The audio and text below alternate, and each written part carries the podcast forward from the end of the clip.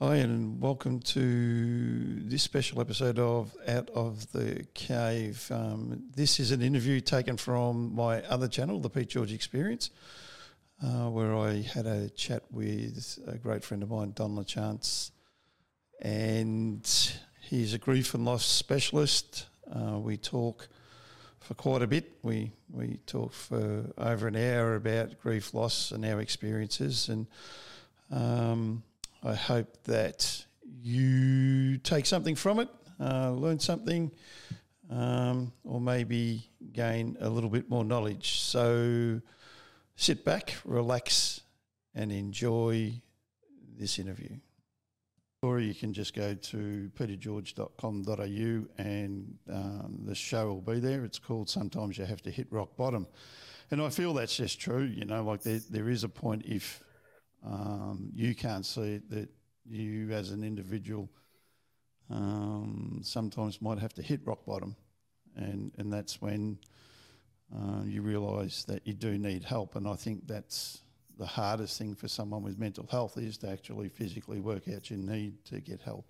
Yeah, even in even in the sentence structuring that you use, we always want to go and refer to mental health when really we should be talking about mental illness. Mental health is the destination that's comfortable to talk about. It's the place we find ourselves after we've hit rock bottom and we've reached out for help. The unfortunate part about that is so many people don't ever ask for help. They can't break through this stigma. Yeah, and that's the that that's a, a, a, real good point. You know, it is an illness, and the hard thing is, I think, for a lot of people that uh, have that illness, is that we we get shy on the fact that it's um, a not seen illness. It's not a broken arm. It's not a a cut on the face or anything like that, and it has so many facets to it that. Um, as a sufferer, you, you sort of don't understand yourself, and sometimes it takes someone to, to point that out. And that's the hard part for other people to understand and learn how to, to point that out to someone in a in a tactile way that's not going to push them away. Yeah, I, I think often the secret to that, um, Pete, is for us to have the courage to go first, for us to stand up and talk about that discomfort. Because that's that's the secret to creating the space for those who suffer uh, to, to take their masks off. And and in some instances people will be connecting on a real level for the first time. Yeah and it was quite um, funny when we we had a chat a couple of weeks ago and it sort of dawned on me when i said you know it was it was all of a sudden it was bang, I had the incident on Boxing Day. And then it was probably two days later, I felt like a new person. And you said, Well, you've cleared everything out of your system. It's sort of like hitting a, a, reset button on a computer, or, you know, it was just this emotional draw away of everything. And I felt like, not straight away, but I, I felt like the old Pete once again. And, and, that's this is going to sound strange, but that was the fun part about the journey. Yeah, well, it, it, it's the fun part because it's the introduction of hope. Yeah, very true. You know, and the other things that I've learned through it is that as when we're born, um, we're a blank slate and we get taught everything, and, and not everything that we get taught helps everyone cope or have a coping mechanism that is free and open. What a great place for us to really start this conversation. Uh, you know, I, am I'm, I'm glad you mentioned that because it's it's one of the biggest challenges we face as human beings. Uh, you know, that conditioning that we get subjected to, because when you begin to understand that we take in our belief systems from the people we loved and trusted most. And in most instances, that was mom and dad. And yeah. as as we move through life, we begin to realize were they really equipped with any form of truth to be handing off to us? They were dealing with all of their own stuffs and had been conditioned the exact same way by their parents. Yeah, and it, it comes back to um, the the notion that as parents, it's a it's a learning curve. You know, there's no there's no TAFE course for being a parent or a college degree for being a parent. You just do it as as best fit you can, and that's where we learn from. You know, we do we don't as a as a child we don't know yet the difference between right and wrong information. It's only when we become adult, but that's all ingrained in us at at that point when we are an adult and we have our own belief system, as you said, that was brought onto us by our parents. Absolutely, and uh, here, here's here, here's a real challenge for us as as parents. We we end up parenting to extreme pendulum swings based on all of the things and the ways we were parented that we didn't like, or all of the things that we believe we didn't get. And we go to extremes on those fronts because there's no balance in our lives, right? We've been yeah. conditioned, we've been taught by our parents, and there are some things that we really hated. You know, have you ever had anybody say, Oh, you're just like your dad? Many, many and, and how uncomfortable that was because yeah. we look at, we're, we're not looking at the good stuff. We're looking at, wow, I, I don't ever want to hear that again. If you really want to piss me off, uh, you know, r- remind me of things like that. Yeah, and I and, and and and to be honest, now I shudder when someone says to me, "You're just like your dad," because to me now, on on the journey I've been on, my dad wasn't a brilliant individual. He was he was one thing at the home and another thing out in the open, and and um, I had a talk with a, a, a, former work colleague of Dad not long ago, and he, he did not want to hear um, the bad about Dad. Yeah, but isn't that the case for all of us? You know, seriously, I think, and and and again, you know, we we'll talk about the conditioning. We can get into that a little more. Yep. But I, I think we show up more authentically in our homes because we we truly believe we're surrounded by people who love us, and we can be that gritty, uh, non-caring, self-centered person in the home because we're we're surrounded by people that we believe love us enough for us to show up that way and still be accepted. Whereas in in outside like we're on our best behavior all the time. We want the world to see us one way, and so we act that way. And that's the the scary thing. And it, it took um, took me a long time to understand that with with Dad, and um, and then you know, like you, you were saying that um, you're like your dad. And when when it all washed out, I wanted to be more like mum and that was the, the beauty of it. You know, like we can never take away from a mother the the the caring and nurturing type with the overriding power of someone that is aggressive in the in the house. So yeah, it was a little bit fun, but yeah, you know, and and and again, it's the balance on both fronts, right? Because you know, in in the process that we teach when uh, we walk people through. Um, like a, a, relationship graph. Um, you know, there there are there are terms in there uh, that we refer to as bedevilment and enshrinement, and we need to be mindful of that because if we've grown up in really unbalanced uh, homes where a father was abusive and aggressive and the mom was nurturing and caring, and that's where we ran to for safety.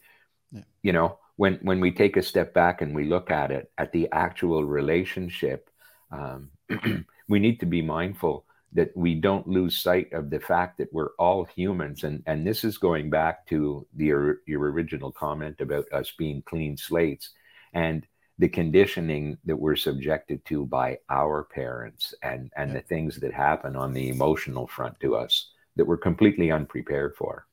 Yeah, because a lot of people don't may not know, and it, it's all in the it'll all be in the show notes and um, on the web page about Don and Don's journey's been not an easy one through life, and um, yeah, it's it's great that he's now in the position where he is helping others and and you know opening up. He he can open me up like a, a can of worms.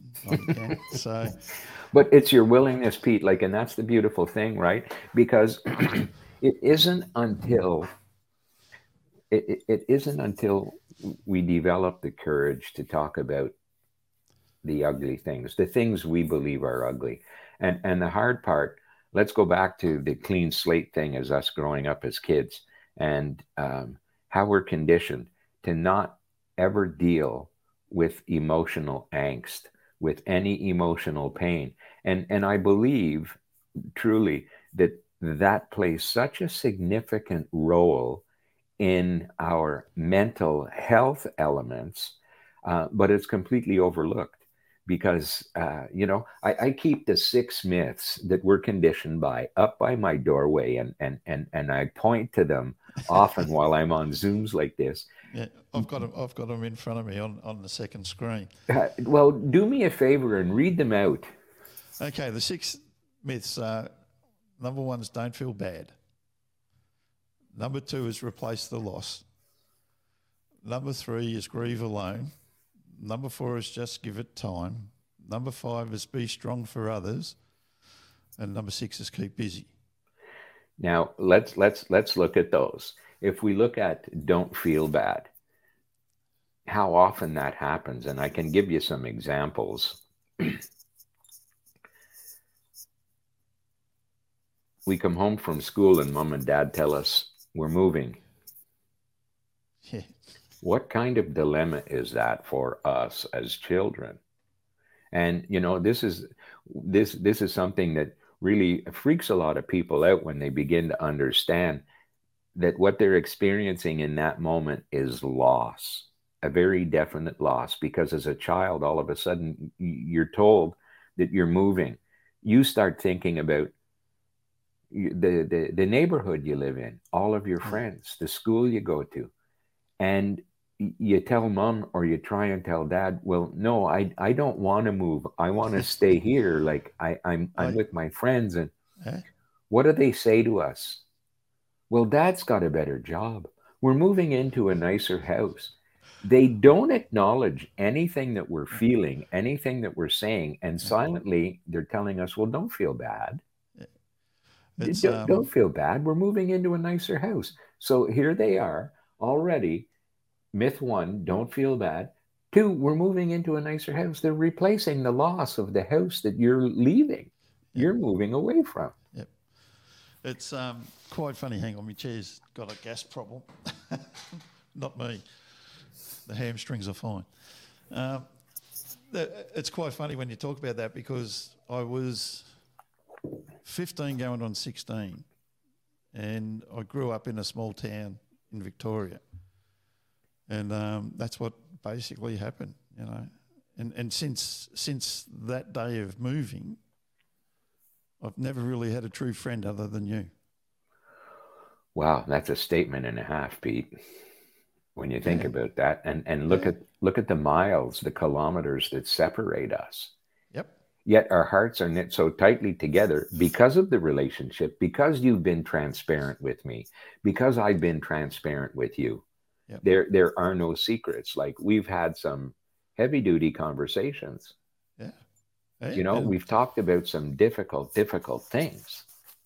And you know, it, it, it's just one of those great things. And yeah, it's, you know, and then we said, you know, like replace the loss. That, that was verbatim what my parents told me at 15. Yeah. Yeah.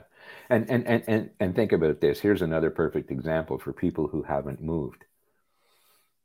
If they were in love with their childhood sweetheart and they show up at school or they show up like in high school, they, yeah. they show up and they're they're obviously sad they're crying they can't hold their their emotions in and their friends all gather around what's wrong what's wrong oh betty broke up with me or mark broke up with me oh don't worry there's plenty of fish in the sea you'll find another girlfriend you'll find another boyfriend right away they're telling us don't feel bad yep. we're going to replace mike with uh, with bob yeah Right away, they go to it.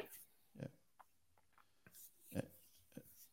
And then we get to the, the third one, which is grieve alone. You know, like, you know, it goes from the going to the home and saying, oh, well, you'll get over it. You know, and that's, and you go and sit yourself in the room because you just feel that an absolute loss because you lost all your mates. Absolutely. Here's another. Here's another killer. Eh? Once they've told you, look, we're you know, Dad's got a better job. We're moving into a nicer home.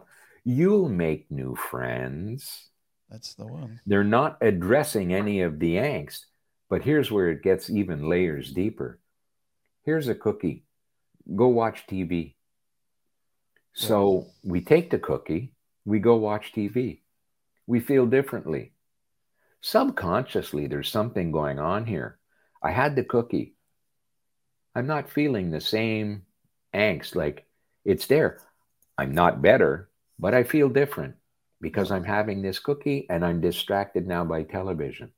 So we begin to learn to apply short term energy relieving behaviors, what we refer to as STERBs.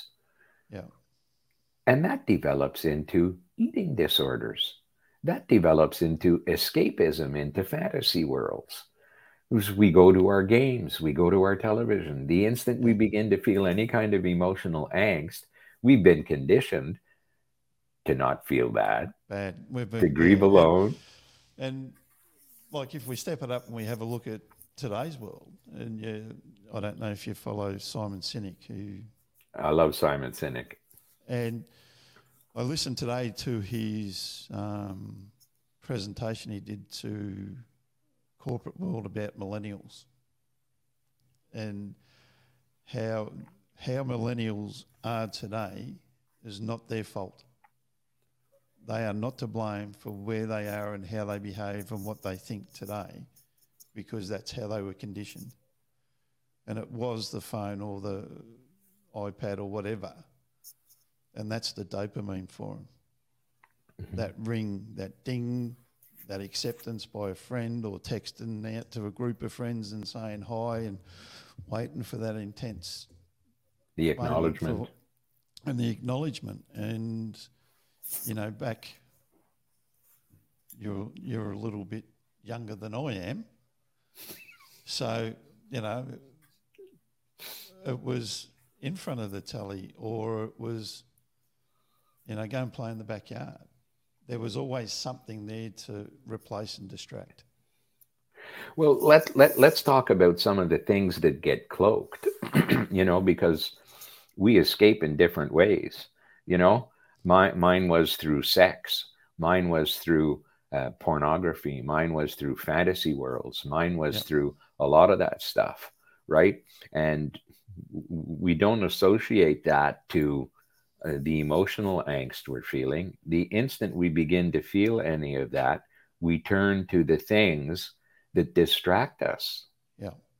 Right away, we want to turn to the things that distract us, but those aren't comfortable things to talk about. We can't say to anybody, you know, uh, we can, but we certainly don't feel like we can because we're going to be judged. And shame is a powerful thing and and and I think more often than not, we want to refer to things that we're fearful of, um, you know, and and and and we often dress shame-based emotions up as fear. Uh, because fear is publicly accepted. If if I'm talking to you about something I'm fearful of, I've lost you in the conversation seriously, yeah. Yeah. because you don't care what I'm fearful of. You you've gone off and now you're conjuring up all the imagery and all the things that you're fearful of and yeah. we're no longer in conversation you're off doing your thing i'm i'm talking about my thing but we're I'm I'm not really talking about the issue. Yeah. If I peel a layer back, it's shame based, but we're so conditioned not to talk about shameful things. Yeah. That we And dress it up as fear. Yeah, and that's um, you know the, the more you you the more you hang around the positive people like the Simon Sinek's and even um, I know he swears a lot, but his message is very positive, and that's Gary Vaynerchuk. Mhm. They drive positiveness to a new level and understand how to get there a lot better and and basically, when you listen to all they say, it's just as you said, breaking back the, the layers. You know, we're we're onions if you if you want to put it that way, and you've got to get to that centre bit. The- Yeah. The centre bit is the root, and that's a lot of that is the the cause when you get to that that part of the onion.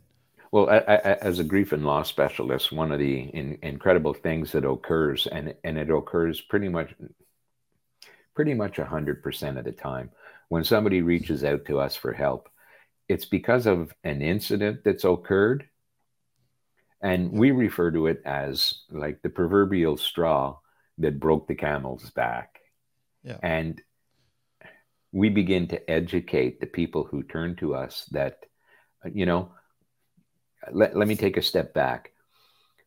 We're grief and loss specialists. The majority of people will uh, associate emotional discomfort they describe as grief Yep. when they lose somebody that they care about deeply, when we lose a loved one. And, and that's an impactful event that happens. Somebody dies and we grieve. But the same emotional turmoil shows up for all of the intangible loss. So when your parents decided to move and they didn't acknowledge anything, you were you, you were experiencing all of this this this form of loss that was taking place. And and and it shows up this way. We refer to, to them as intangible losses, and they show up as all of a sudden loss of safety. So you're moving to a new area.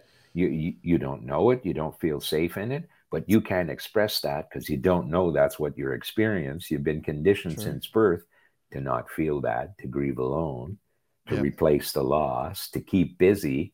The Yep. killer for me is to be strong for other people. How many times have you heard that? Suck it up, Buttercup. Yeah, yeah. You know? and it's, and I think it's um, more prevalent today. Like some of the statistics that we see around um, suicide here in Australia, it's phenomenal. You know, like a large majority of suicides here are men in their thirty, like thirty-five to forty-five age bracket, where there is a lot of change and upheaval in their their lives, and they they just get told, oh, well, you're a bloke, you can handle it, you can do this, you can do that, and you can, you know, be strong for your wife or suck it up or, and that, and that just gets to them and they get beyond the point. Oh yeah, like Yeah. when when you think about that, the intangible loss element there. Here are some examples of intangible loss: loss of trust, loss of safety, loss of self worth, loss of dignity, loss of innocence. So people who've been abused, that Yeah. loss of innocence, the you know there there's the intangible loss of of trust, of safety, of of of dignity Yeah. and you know the, we begin to experience that at deep deep levels but we can't talk about it we don't know how and there are a few people to sit and hold safe space and gophers talk about their discomfort that really clears the way for me to take my mask off and connect and say wow you know what me too Yeah. Do you think a lot of that, um,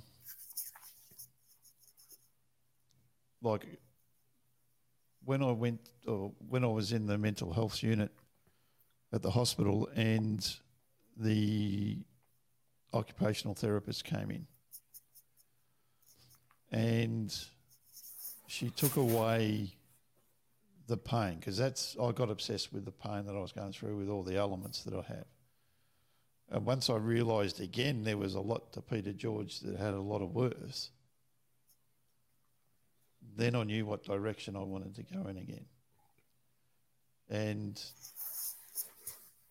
that came to a, lot of freedom again and, and, made me want to contact the people and, you know, um, that I hadn't contacted in a long time. And you were one of those. Um, Thank you, Pete. And I just felt that the space was right to get back to who I am, what I believe in. And deep down, you just want to help others. You see, and in there, in there, what was that ray of hope when when you began to realize that you were more than the pain that you'd been living with because we we we become consumed with it right? It's yeah. heavy it's dark and it drags us down into that place and because of all of this ugly conditioning you know what's what's the knee jerk reaction? I run into you on the street haven't seen you in a while. Hey pete how you doing? Yeah. What am i going to get in the way of a response well, it depends what day you got me on, but it, it can it can be a array of things from I'm fine. Okay, stop right there. That's the exact word I was looking for, and I want the audience to know that there's no setup here. Yeah. When Pete told me, if I ask, "Hey, Pete, how you doing?"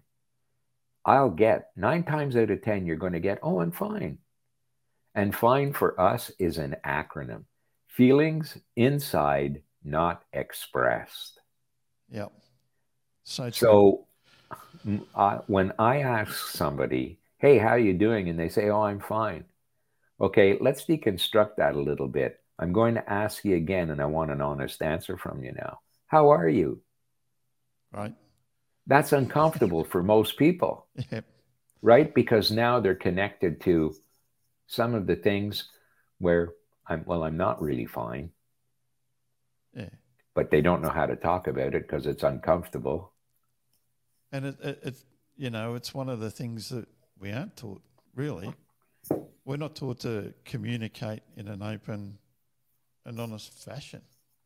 Not only are we not taught to communicate in an open, honest fashion, we're conditioned to run in the other direction by these myths yeah. from birth. Yeah. And that's it, you know, like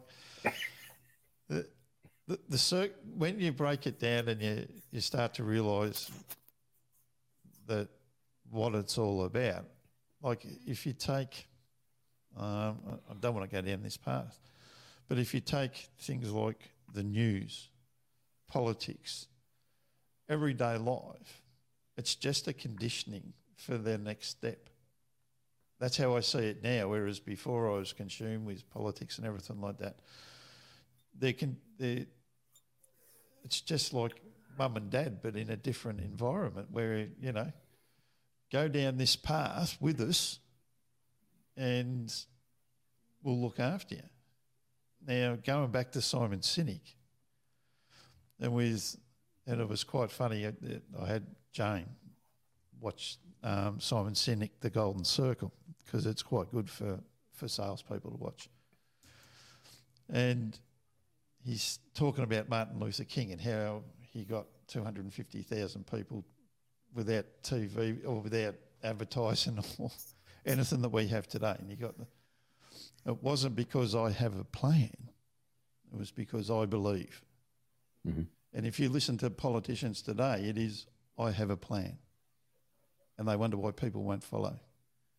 And I and that's another thing that sort of sparks me off that hey, these people like Simon and, and others, steer, and Jordan Peterson's another one, know how to steer away from that. But as we've been taught from birth, we get steered down the channel of do as I say, not as I do. Basically, that's how I see it. Yeah, yeah, and and and it's interesting, right? Because with the introduction of social media, um,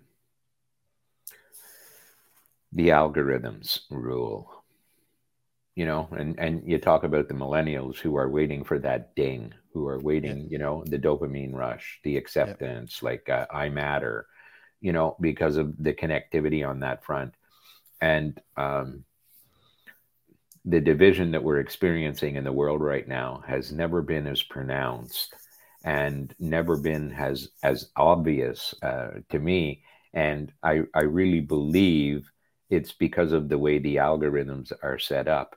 And uh, you know, um, w- way back, I was studying Napoleon Hill's Think and Grow Rich, and there's a quote in that book that changed the course of my life. And here's the quote: "We find what we look for." And that that's very true. Yeah, and and and here, you know, so I, I, I don't want a platform, uh, you know, a- anything in regards to COVID. We've the world globally, we've all suffered from that, yeah, and uh, we've been forced into two camps. Uh, you're either um, in in favor of the vaccination or you're not and yep. and it and it let's just look at it at that base value right and so the side of the coin that doesn't believe in vaxes are out looking for all the reasons why uh, they should really believe that. And so the algorithms what do they do? Oh well don's looking for this so i'm going to reinforce that. And they start introducing other people into your feed that have the same beliefs. And what happens to you? Oh geez like i must be on the right path because oh look at this person. They've been introduced and they think the same way i do and that's good. And the flip side of the coin is doing the exact same thing so your, your beliefs are being reinforced by an algorithm that isn't concerned about educating you but more about really feeding you some of the things that you're looking for and when we take a step back and we look at what's unfolded in the world that's where the division comes in yeah. And it, and it's undeniable and it's ugly. And it is, you know, like um, Jane and I speak quite a bit about a few things. And when the vaccines come out, we just said, you know, in my case, like I've got respiratory problems, I've got everything like that. And I said, okay, well, I've got to minimise the risk. I'll go and talk to the doctor and see what they say. And that, that's when I started to see the nastiness of social media with that. Mm-hmm. So, you know, I think we've lost the the desire to get an informed decision based on our own findings. Well, well, again, you know, and and and I, I don't want to get off topic. I don't want to glorify the algorithms and social media because you know, the whole purpose of this topic is for us to talk about mental health and um, more importantly, the stigma that surrounds mental illness that keeps us from talking about those things uh, that will lead us uh, on the journey to mental health. You know, it was just it's just a perfect example of of uh, how we feed ourselves uh, the information and how we're being fed the information. So l- let's look at what happens cerebrally when we go out and we're reinforcing our belief systems. Our minds and our egos are are here, yet all of this discomfort and turmoil in our spirits, in our emotional self, yep. are not being answered, and it's being amplified. And we no longer know who to trust. And you see, so there's the intangible loss of trust that comes into play safety that comes into play and and we begin to spiral downhill and because we've been so conditioned to grieve alone we don't believe that we can talk to anybody about this because no one's going to understand you know my history with wanting to talk about things that are uncomfortable uh, get bleeded out instantly you know yeah. oh don't feel bad oh there's plenty of fish in the sea oh just give it time you'll be fine yeah. And and it goes on. Be strong for your family. Yep. Like how cruel can you be to somebody who's suffering emotional pain to tell them to be strong? Don't feel what you're feeling. Be strong. Yeah.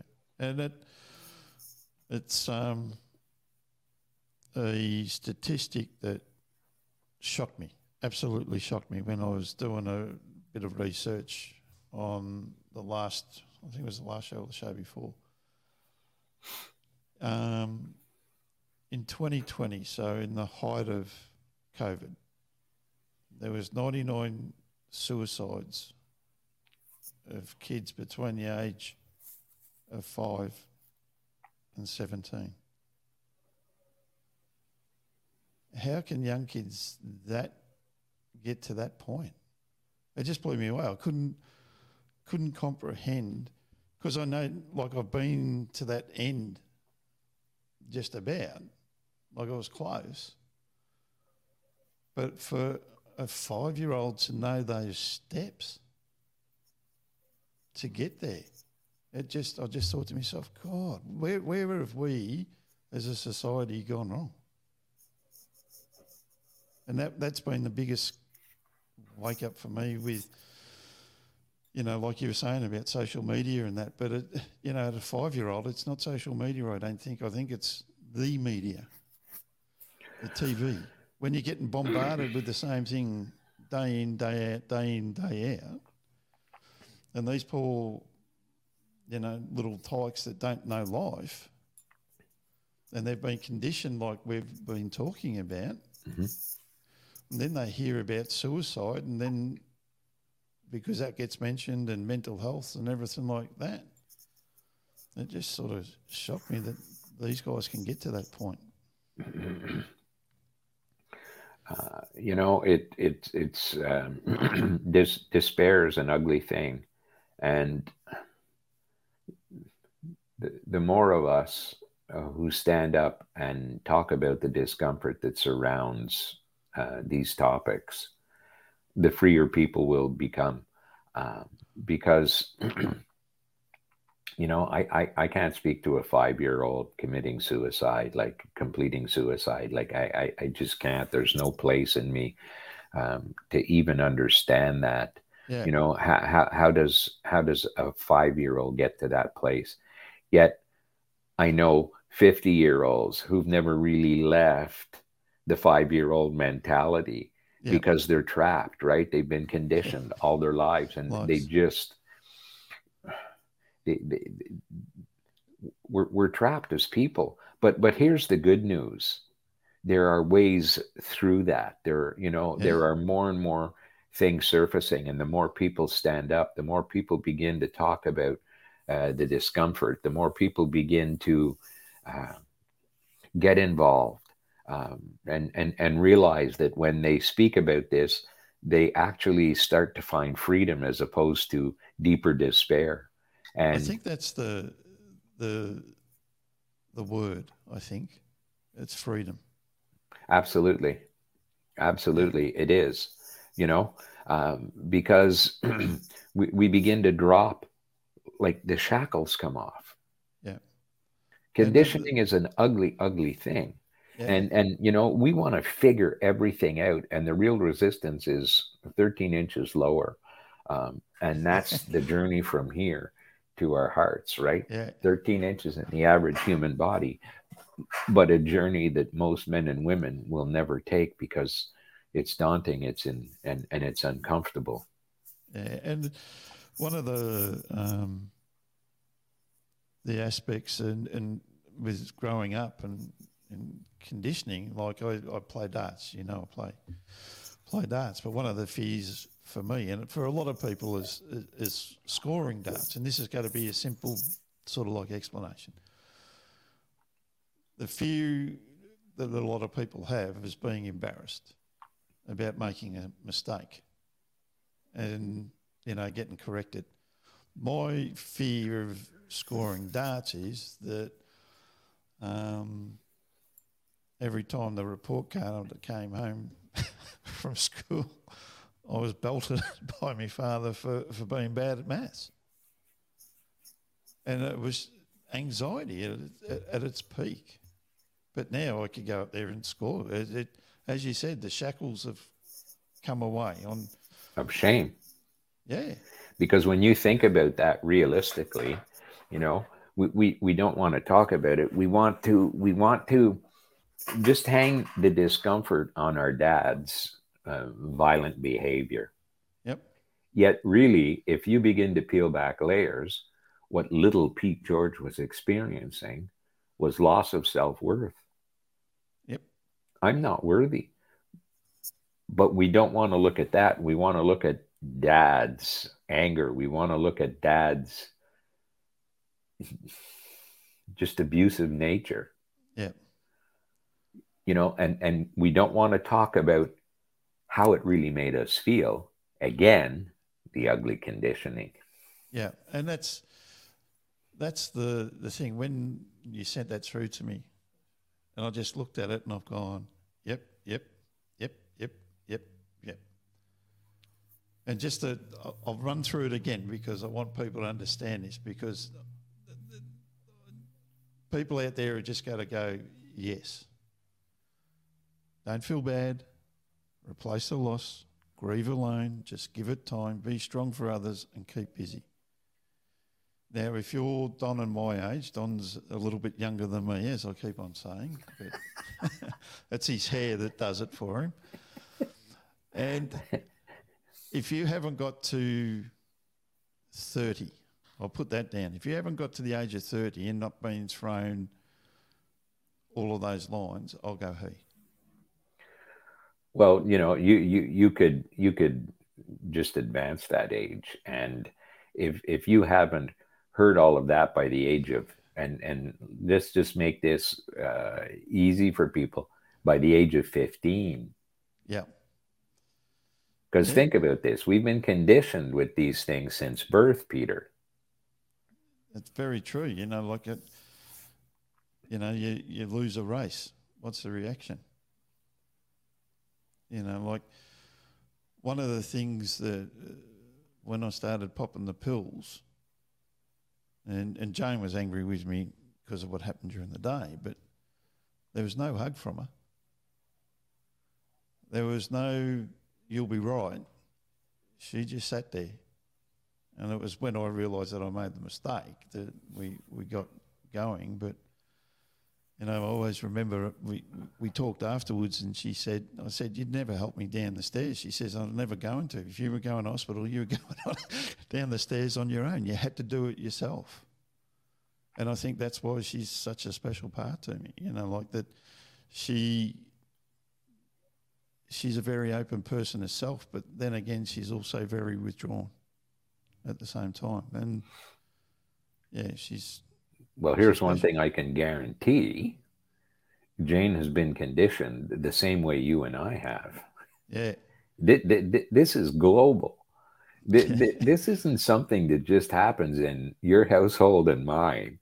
This is global. Yeah. And, you know, it comes down to everything, you know, like that over the last few years, I found out that my great great grandmother is Aboriginal. Brilliant. Now, we're not born racists. We're not born bigots. We're not born drug addicts. We're not born alcoholics. It's taught somewhere along the line. And, and one of the, the, the big ones that get, and it's, I don't know if it's the same over in Canada, but here, um, there's areas in Australia where you can go to in each state, and we call it the social security pocket, where mm-hmm. they've lived on welfare all their lives. And the system's been taught from mother to daughter to son. You know, it's this whole cyclical thing. That's a global thing. Yeah. Wherever where, social programs are available. Yeah.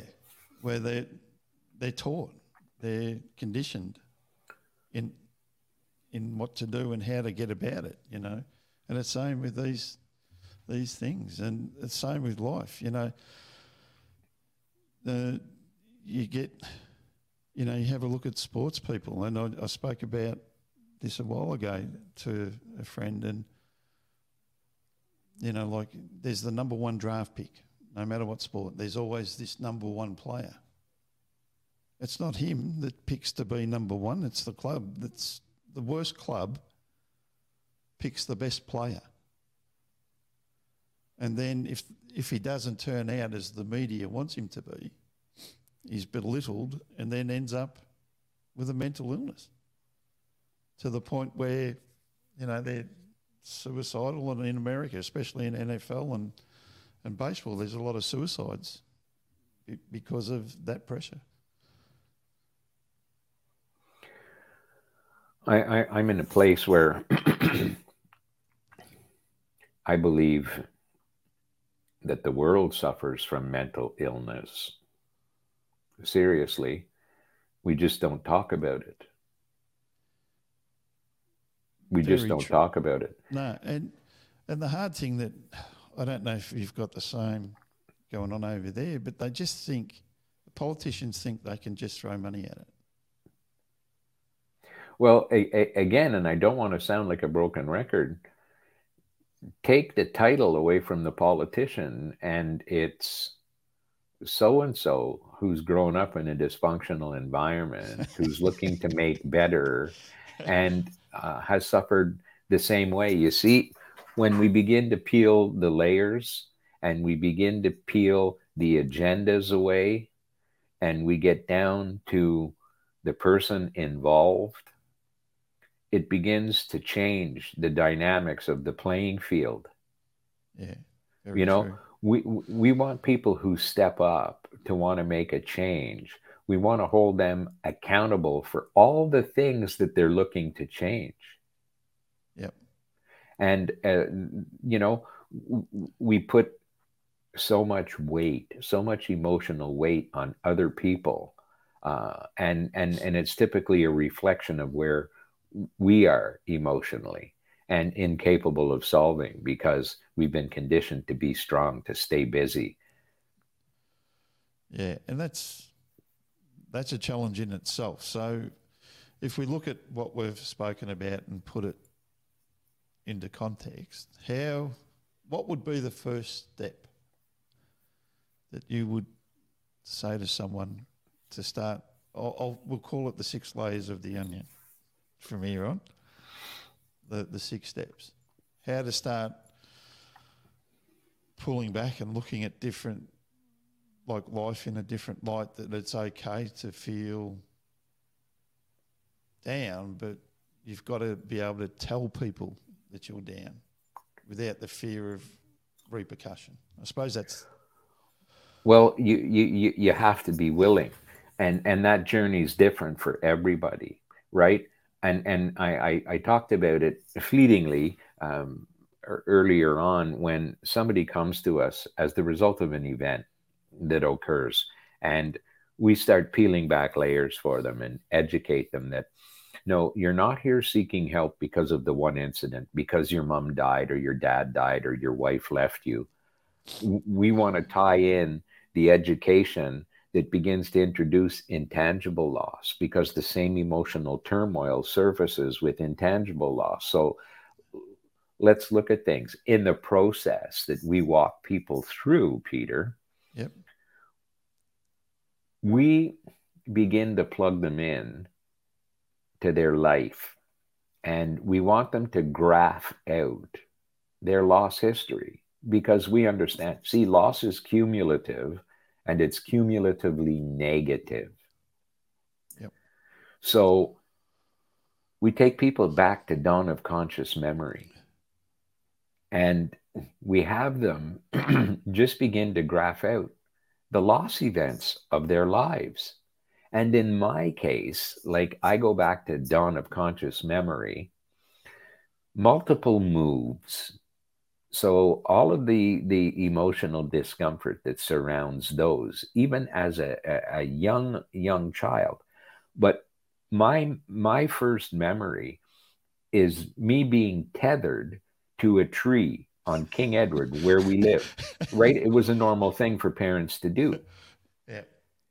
and the reason i remember being tethered to that tree was because my dog was chained to the the, the porch and his leash was too short for him to get to me, and my tether was too short for me to get to the get dog. To and so there was this frustration there. Yeah. You know, it do you think I realized as as that child tethered to the tree trying to get to my dog that I was experiencing loss of freedom, loss of worth, loss of safety, loss of trust? How could my mom have done that to me? Cognitively, like I'm I'm just not there. I'm not doing it but on an emotional plane, it's what I was experiencing. experiencing. Yeah. And then as you move through, like, you know, and and and I hope you put a link to my bio in here so the audience can go in and have a look at it. At the age of seven, I tried to kill my dad. Yeah. Like that's that's an ugly story to tell, but it's an honest one and part of my life. When he disarmed me and threw me into a corner, every ounce of worth that could have lived in, in a little seven year old body seeped from me. And I've been chasing self worth my entire life. And not from a healthy perspective, Pete, because no. I, I didn't know how to do that. Yeah. I sell I seek self-worth by helping uh, other people to a fault. Yeah. Where I deplete self completely because why? Replace that loss. Replace that loss with someone else feeling good. And yeah. we we need to learn to self-care. And when we begin to really address some of the the actual emotion and the feelings that we experience, that's when we begin to uh, e- experience self-worth and that's where we begin to experience uh, healthy behaviors and setting boundaries and anything else it falls short of that. And when we do things to experience self worth by helping somebody else, there's a degree of that. But when that's where you find all of your goodness, so I, I, I, I don't want to go down a rabbit trail here, but I yep. want to tie that back into the loss history graph. At the age yep. of seven, trying to kill my dad, all loss of self worth that's an intangible loss. That's not visible. Nobody sees that, but it's something I experienced. And then, as a result of that, moving in with my grandparents, uh, when they picked us up at the flat and drove us away, my grandfather drove us away. I was sitting in the seat with my brother on one side, my sister on the other, looking back at the open door of the flat we lived in. And that was the last time I was ever to live with my parents. Yeah. So my, my loss of safety right there. And, mm. and so you see, my graph isn't just all about death and losing people. No, it's about all of the emotional angst I experienced in the way of intangible loss. So mm. when you begin educating people on that front, and they look at the they look at their lives based on loss, it's sobering. But here's the good news the whole first part of our process is exploratory and we do that and that's yep. uncomfortable for so many people pete yeah yeah and that's um that's the hard part you know like uh, being where i've been that was feeling comfortable to be uncomfortable yeah i i that's a great way of saying it a yeah. great way of saying it yeah and i and that's when, you know, like I, I still know I've got a long way way to go, but the journey's not scary anymore. Well, we take it one step at a time. Yeah. And you see, when you understand that there's a process available for you to walk through that discomfort, for you to come to terms with the loss in your life, because, you know, as I was saying, the first, the first you know sessions are exploratory where we introduce the myths and we we want people to understand why they're in the situations they're in. And and it's not their fault. It's conditioning that we've been subjected to. And then we have them look at some of the STERBs, the short-term energy relieving behaviors that they take on. Some of it shows up in feeding disorders. Some of it shows up in this just incredible capacity to get lost in books and reading and movies and television and gyms and you know some people take up running and the world looks at them and says oh geez like you know they've got this gym membership like they they go to the gym you know religiously. And yeah. th- they're not going to the gym because they're concerned about physical uh, toning they're going to the gym because it's a way for them to bury the pain and not have to deal with the emotional angst that's surfacing. Yeah, and you know, I know it's been there for forever and a day, but it just seems to be more and more now. That we're, we're well, it's become know. undeniable. Yeah. You know, look at mental illness has been around forever just not in the amounts that it's showing up in now because there's no place left for it to go. Yeah. More and more people are becoming aware of it. More and more people are finding themselves in situations where it has become undeniable. Yeah.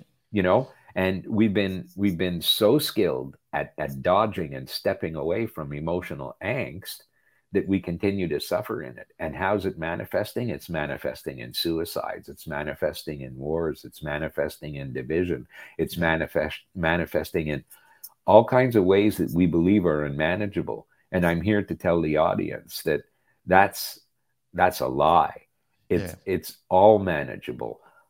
And it starts with people having the courage to raise their hands. You know, I'm, I'm part of an incredible um, project right now called the Dare to Be Vulnerable Project. And yep. it's all around really addressing the stigma that surrounds mental illness. You know, I, I, I talked about it at the beginning of, of your show, yep. where um, we, we want to talk about mental health. That's a nice, neat compartmentalized feeling like mental health. Every time you mention health it's it, it's a good thing yeah. right? It, it, and and that's the destination. That's the easy stuff to talk about.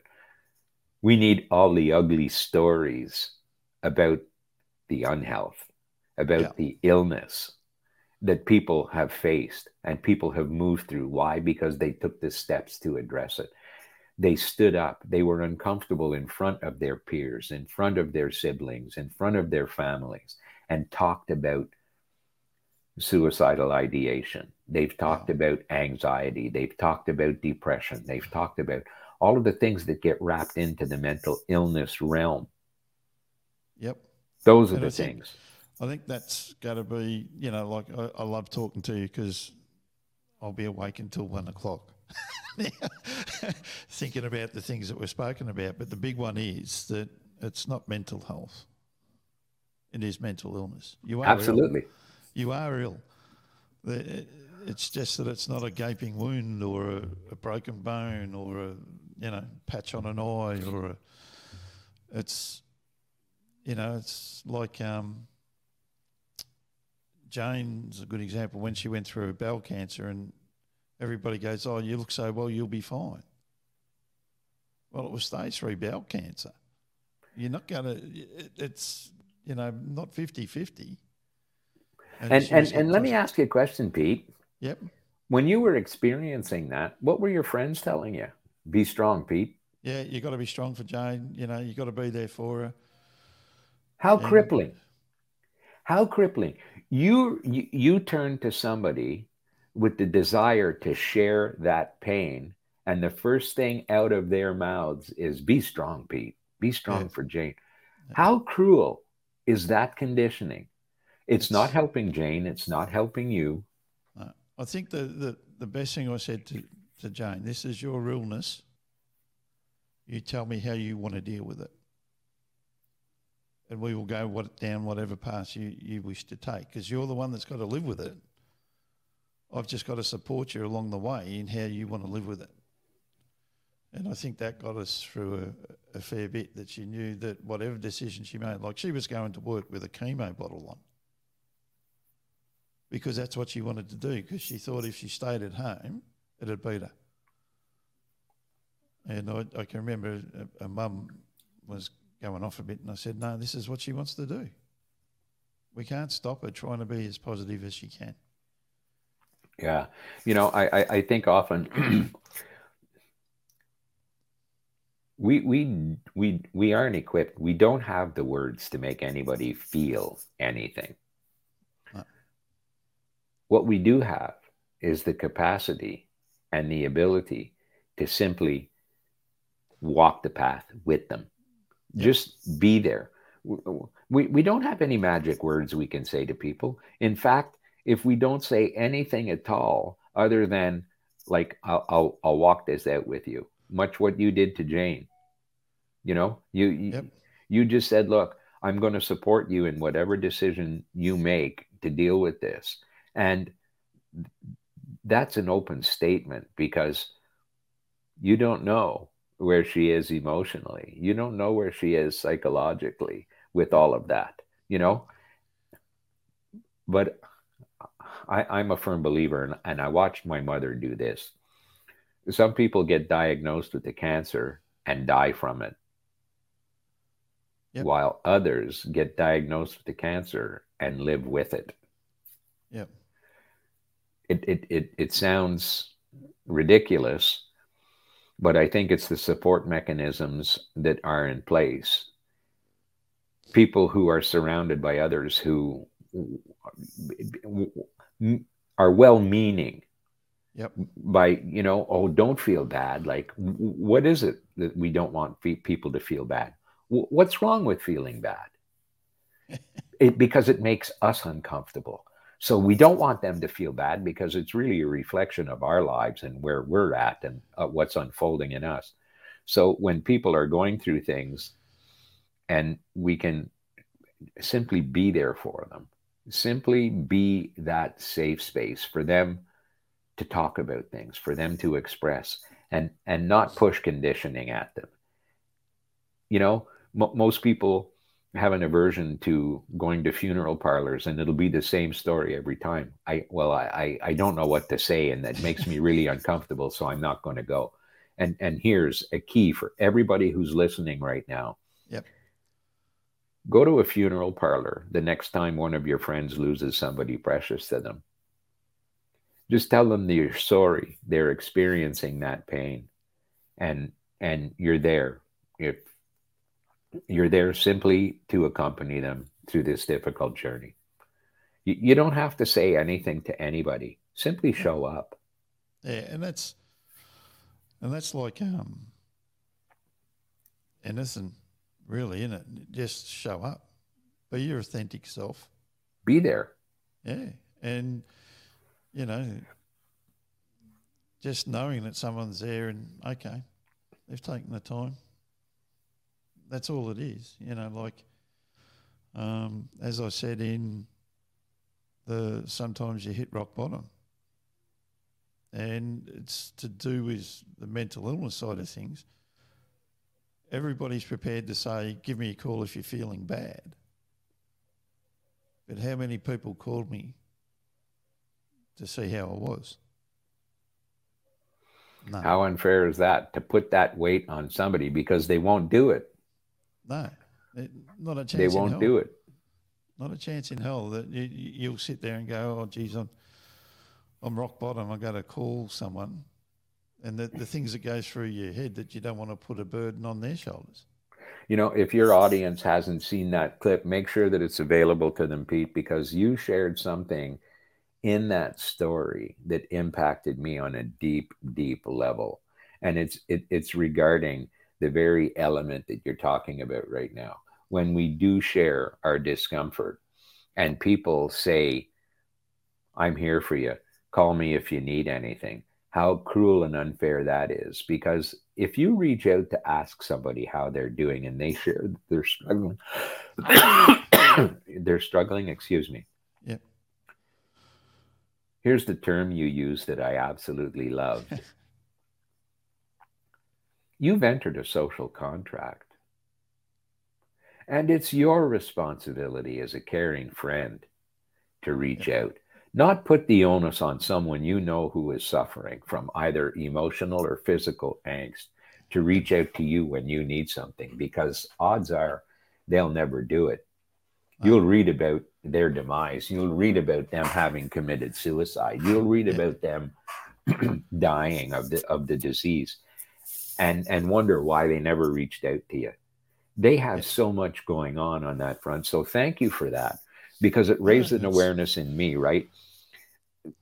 Like that that social contract. And when when you reach out, yeah, when you reach out and you ask somebody how they're doing, it better be from a place of a genuineness.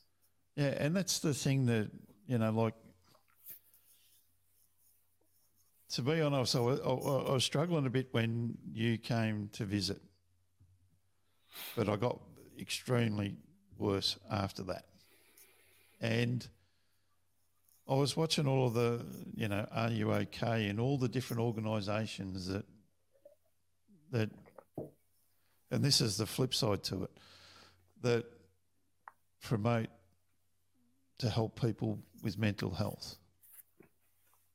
to try to give them the tools to help someone with mental health. But nowhere did they talk about the consequence. And that's where I come up with the, the idea that if you ask someone how they're going, that's the social contract. Yeah, no, that's powerful.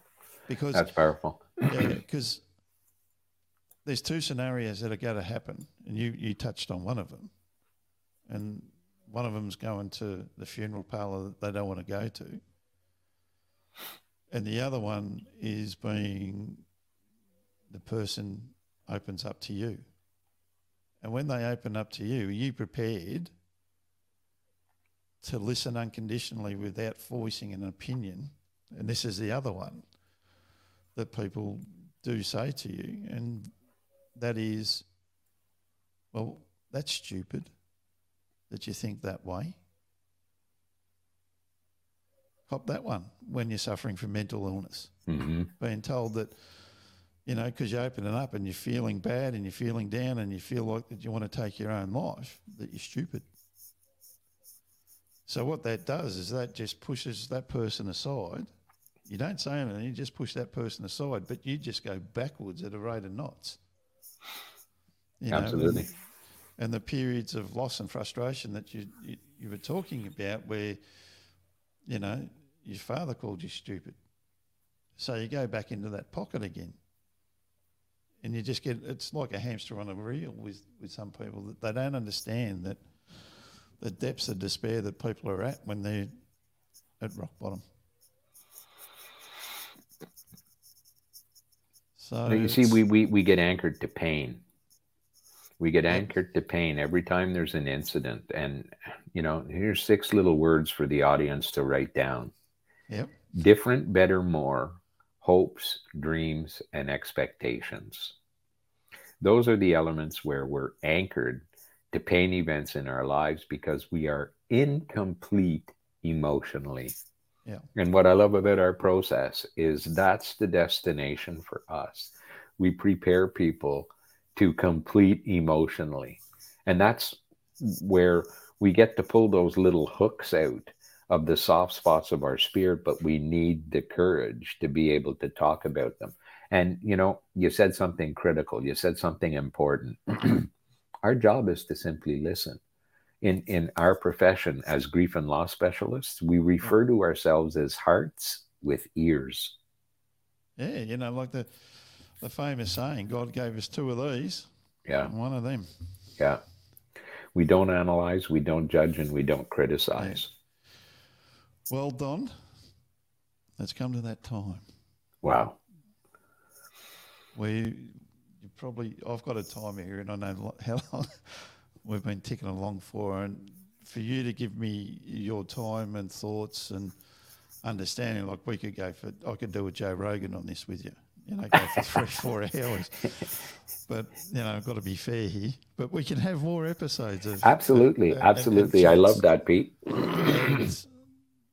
First of all, how would someone uh, get in contact with you if they felt that they connected with you in this conversation and that they feel that they could um, go down the, the path that you take people? Um, I, I, like this is ironic, right? Because I, I, I poo-poo the social media platforms, but it's the easiest way for people to connect. Yeah. Um, you know, I, I can be found at uh, on on Facebook at dvlachance.com. Um, that's the link to my bio.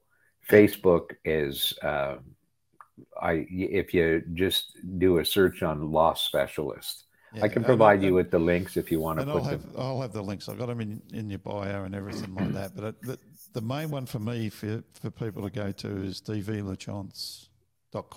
Absolutely. Because and, my bio is there. And, yeah. you know, I'm raw in it, Pete. you know, our motto is we go first. Yep. And, you know, it's just like the sometimes you hit rock bottom. You know, I, I was going to edit it and I started listening to it and I said, nah, I can't edit this.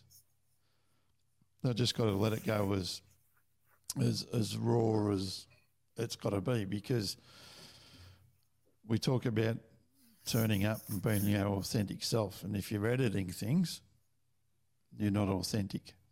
That's how I see it. It's yeah, ego's taken over. Yeah, yeah. So when I do these shows, and once again, I appreciate your time. These just go out. I, I just polish up the sound to make sure it sounds good, but they just go out and be as raw as they can with me scratching and carrying on and the sniffles and things like that. But yeah, no, absolutely, absolutely. Yeah. You know, because those are the things we hope resonate with people, right? Like, this is real. Yeah, this is real. There, there's, you know, I'm, we show up without armor, and that's what I want people to start to to to get from these podcasts and episodes and things like that. That it's two things. One is it's okay to be broken. All right, that you know, everything in the world breaks, and we're included in that, whether it's physical or mental. And the other thing is that it's it's okay to be yourself. Not what others want you to be, but who you wish to be. Your authentic self. Yeah. And that's um, one of the things I close off sometimes with. You know, the the show is the Peter George experience, success through conversation and experiences, but it's really to help you be the best you can be. That's awesome, Pete. I just yeah. want you to know that I'll support you on this journey any way I can. Yeah, and you know, like I hope people reach out to you because you just know at the right point to get that little bit extra from someone that will hopefully open them up, like that young girl did at the hospital where she went through the the circle of who Peter George was, and that's when I realised that pain was just another little dot on the journey of Peter George, and it took her to to do it. You know, like I I knew I probably could have come to you, but I didn't feel that it was was right. But you know, as I said, going to the hospital and things like that, um, a the mental health unit scared the bejeebers out of me with the, the people that were in there and what they're going through, and then two the the team um, that they put you in touch with was phenomenal.